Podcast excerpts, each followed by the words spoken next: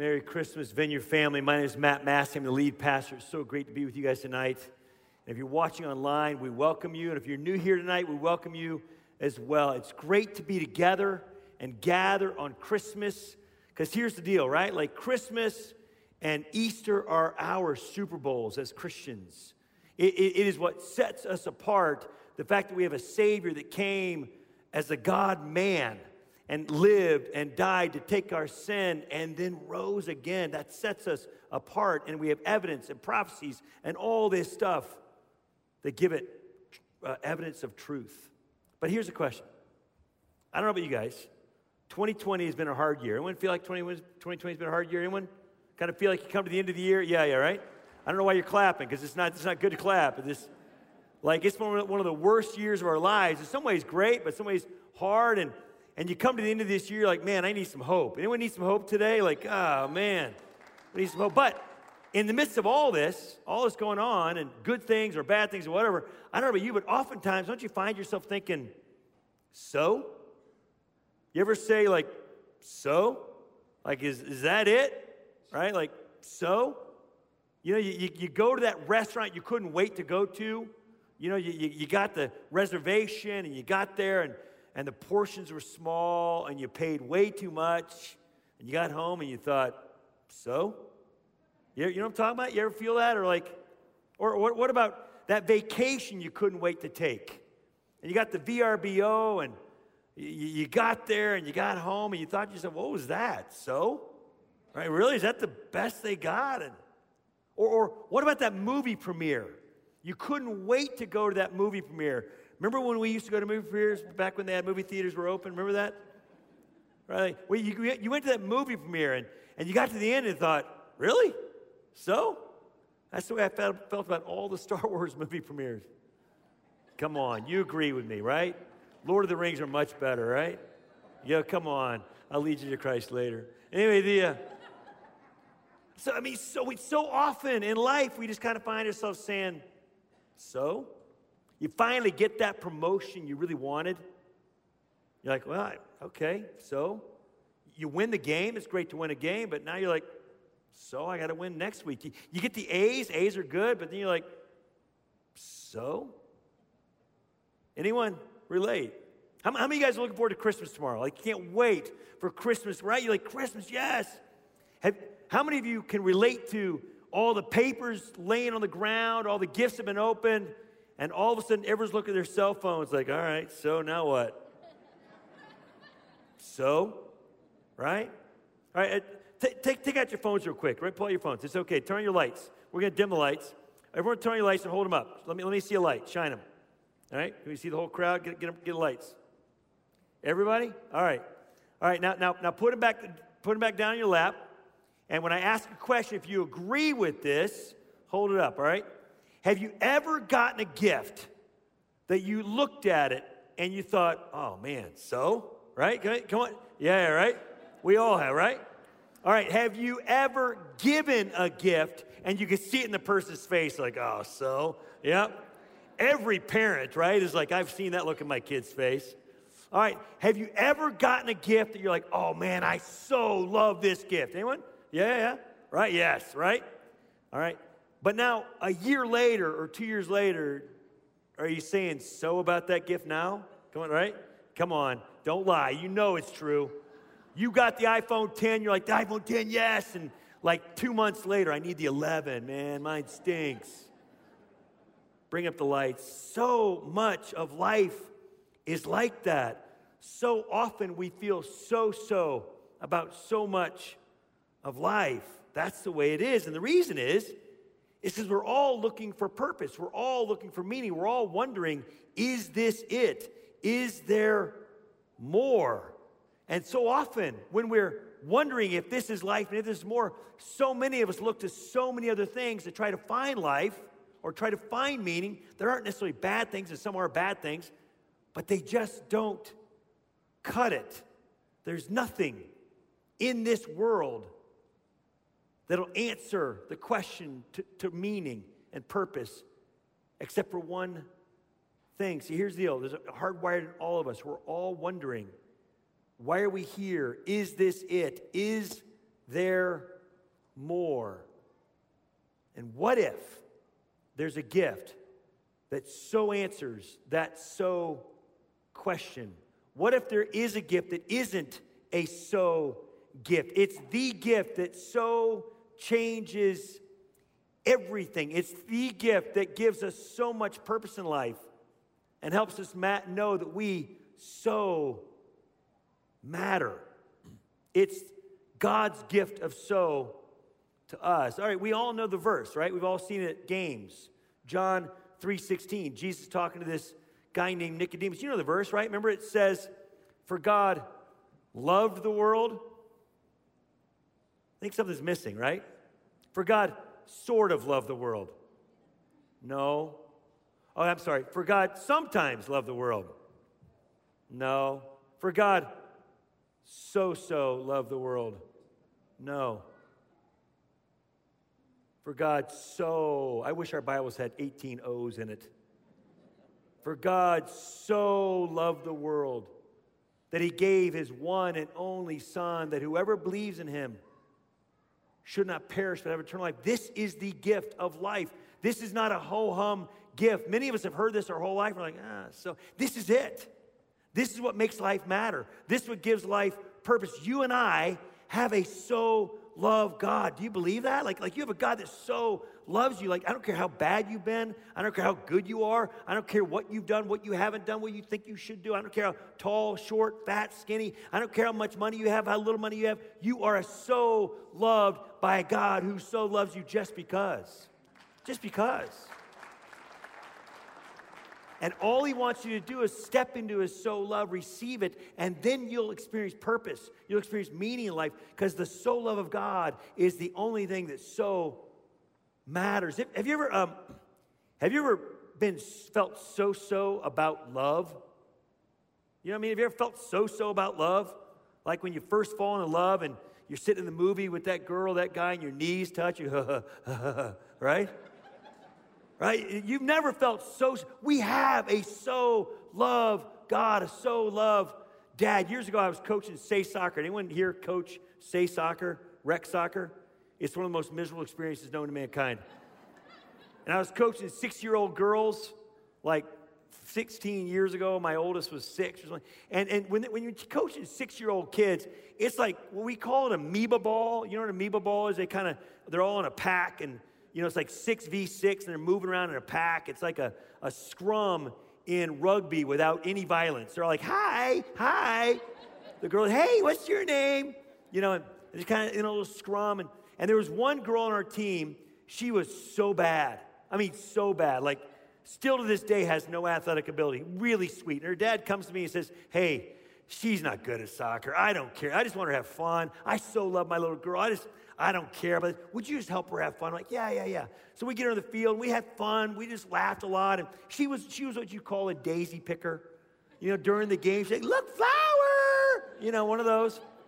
Well, one day, the scrum is happening, and the little amoeba ball is happening, and all of a sudden, she gets a breakaway with the ball and starts heading away, heading towards the opponent's. She really barely knew she had the ball. Like, la la la la la. And all of a sudden, her dad on the sideline is like I'm watching him across. He's like, oh, oh, oh, go, go, go, go, go. And he just is working his way down. He's screaming, come on, girl, come on, girl, come on, girl. And she kicks the ball and it scores. He's like, score! I mean, like he was literally like in the European Soccer League, ripping his shirt off, sliding on the ground. Yay! And I thought to myself, that guy so loves this little girl. He doesn't find his identity in her soccer. He didn't care that she scored. He just is in love with this little girl. That's God's so love for us multiplied by billions. You and I have a so love God who's so madly in love with us, no matter what we've done, where we've been, how He just so loves us. And He just wants us to step into His so love, to trust Him, to surrender to Him, to lean into the truth of His life, His death, His resurrection, so that we experience His so love, so that we experience so much more than a so so life. And some of you may be here today and go, but, but you don't understand, I, I don't get that. I don't, I don't, I, I, can't be loved like that because you don't know what I've done. You don't know where I've been. You don't, I mean, you don't know me. Let me tell you another place in Scripture where God uses the word so. It's in Genesis. And God spoke, and it was so. Whenever God speaks and says something, it is so. You can take it to the bank. You can repeat back to God His words, and they always come back yes. When God says, I so love the world, you take it back and say, wow, that means you so love me. He goes, absolutely.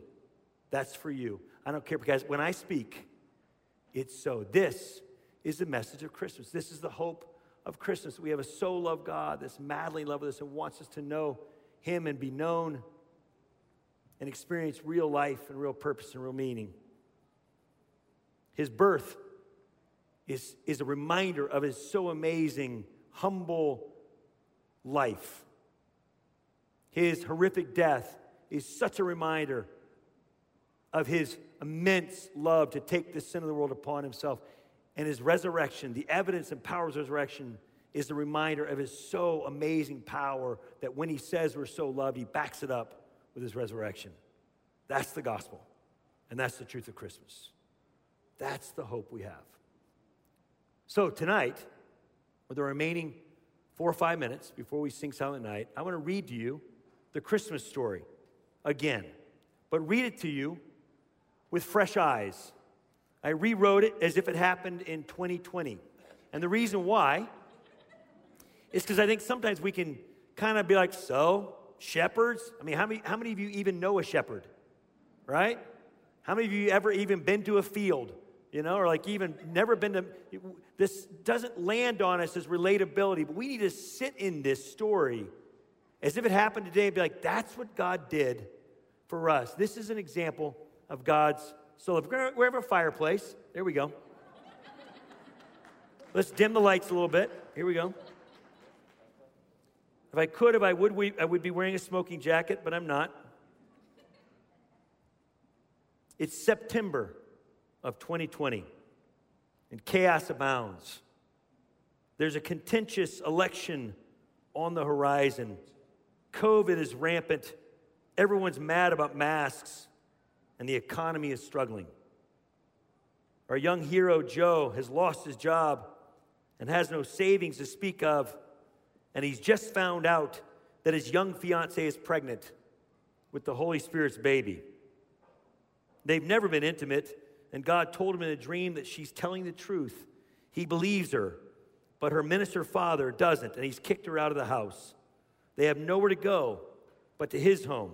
So, with little choice, Joseph and Mary leave Xenia, Ohio, and head 100 miles south to the sleepy town of Shepherdsville, Kentucky. At the border, they take off their shoes.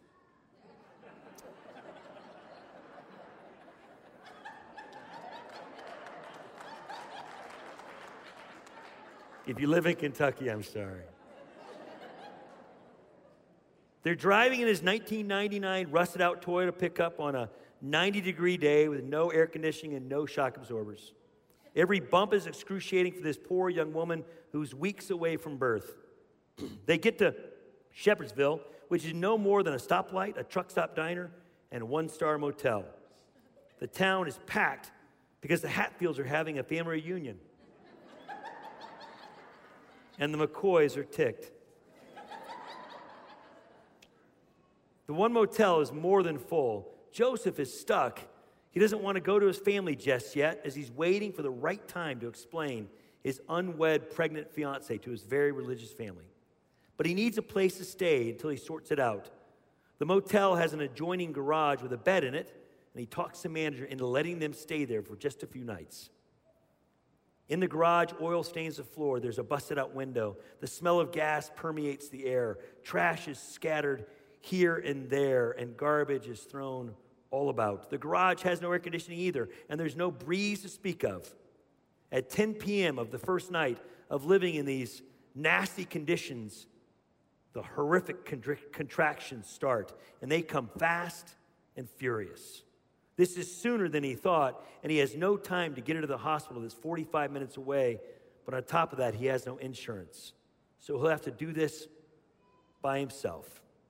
There's no epidural to ease the pain on this night. There's no soft, sterile hospital bed just a bunch of grease covered towels thrown in a heap for her to lie on. Hard, painful labor pains are horrific and come fast. There's no birthing ball for her to roll on. There's no warm showers to ease her discomfort, and no cable TV for him to watch. Only a card hold floor and lots of pain. During each contraction, she dug her nails into Joseph's hands, and he'd say, You're doing great, honey. Breathe. Just keep pushing. She'd look at him and say, If you say another word, I'm gonna. He'd look at her and gently remind her it wasn't he who God but did this. she said, I know it wasn't you, but you're the only man here to blame. I need not go into the beautifully gory details of birth, which includes amniotic fluid, blood, placenta, and other baby gunk that we'd all like to forget. But Mary gives one last astounding scream that no one, including herself, thought was possible. And the Son of God is born. Jesus, the Son of God, the God man, comes out looking stressed and ugly pink with a misshaped head, covered in baby mucus, attached and desperately needy to a human umbilical cord. Then Joseph spanks the Son of God to life. Can you imagine spanking the God man to life? And then he breathes. Imagine God taking his first humble breath as a baby. Then Mary began to feed him. Maybe it was hard at first. Maybe he didn't latch on well, or maybe her milk didn't come in right away. We don't know. At any rate, the God of the universe has now chosen to make his life dependent on the breast milk of this very young, very human girl. After she feeds him, she lays him in a rusted out oil barrel that's been cut in half and is filled with old blankets, and he falls asleep. Is there anything more humble and helpless than a baby? This story would be dank and base for a normal person, but it's even worse because this, this is the holy, perfect God. We should all be astounded at the humility of our God to come to us in this weakest of ways, sinless and perfect in a sin filled world. But there's more. The aluminum garage door rattles with a knock. Joseph opens the door, and what they see are 12 coal miners covered from head to toe with coal soot. One of them steps up and says they were getting off work from the late shift when they were met by a majestic, mighty angel, so powerful that they all fell to their faces and worshiped. The angel, they told him, said that the Son of God had been born right where they are, and they wanted to know if they could see him and worship him. Imagine that. The God of the universe's first worshipers are those that the world looks down on because these are the least of these, but these are those that God adores most because these are those that know they have need. These are those that are ready and willing to surrender and worship, and these are the only ones that won't miss him. Then, to Joseph and Mary's amazement, wonder, they all drop to their knees and begin to speak and sing in unison from the book of Isaiah 9, chapter 6, prophesied thousands of years before. For to us a child is born, to us a son is given, and the government shall be upon his shoulder, and his name shall be called Wonderful Counselor, Mighty God, Everlasting Father, Prince of Peace. And of the increase of his government and of peace there will be no end. That's our story.